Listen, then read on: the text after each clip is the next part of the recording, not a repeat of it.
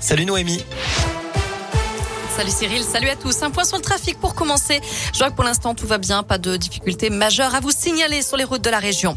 À la une des vacances à Ibiza qui ne passe pas, alors que le monde de l'éducation s'insurge depuis plusieurs jours contre la gestion de la crise sanitaire dans les écoles, collèges et lycées. Le site Mediapart révèle que le ministre de l'Éducation nationale, Jean-Michel Blanquer, était en vacances à Ibiza lorsqu'il a dévoilé le nouveau protocole sanitaire à la veille de la rentrée de janvier. C'était un dimanche soir dans les colonnes du Parisien, un article réservé seulement aux abonnés.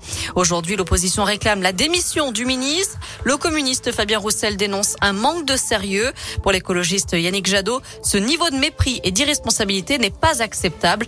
C'est un retour du bling-bling pour le premier secrétaire du Parti socialiste. De son côté, le gouvernement réaffirme son soutien à Jean-Michel Blanquer, affirmant qu'il a travaillé à distance. Je rappelle aussi que les syndicats d'enseignants et de parents d'élèves appellent à une nouvelle journée de mobilisation ce jeudi dans tous les établissements scolaires. Quelques jours à peine après les révélations au sujet du père Louis Rib, une réunion publique a lieu ce soir à Gramont, dans la Loire. Ça fait suite à cette affaire de pédophilie dans l'église dont on vous parlait hier sur Radoscoop. Les diocèses de Lyon, Grenoble, Vienne et Saint-Étienne ont reconnu que ce prêtre, décédé en 1994, aurait commis plusieurs agressions sexuelles dans la région dans les années 70 et 80. Des faits aujourd'hui prescrits. Pour écouter, répondre aux victimes ou à leurs proches, une réunion d'échange a donc lieu à 20h ce soir en présence de l'évêque de Saint-Étienne, Monseigneur Bataille.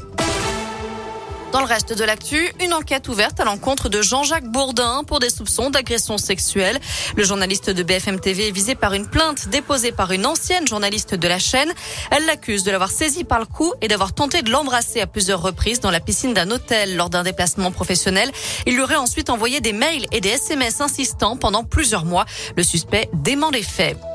Passera, passera pas. Les sages rendront leur décision vendredi sur le projet de loi transformant le pass sanitaire en passe vaccinal.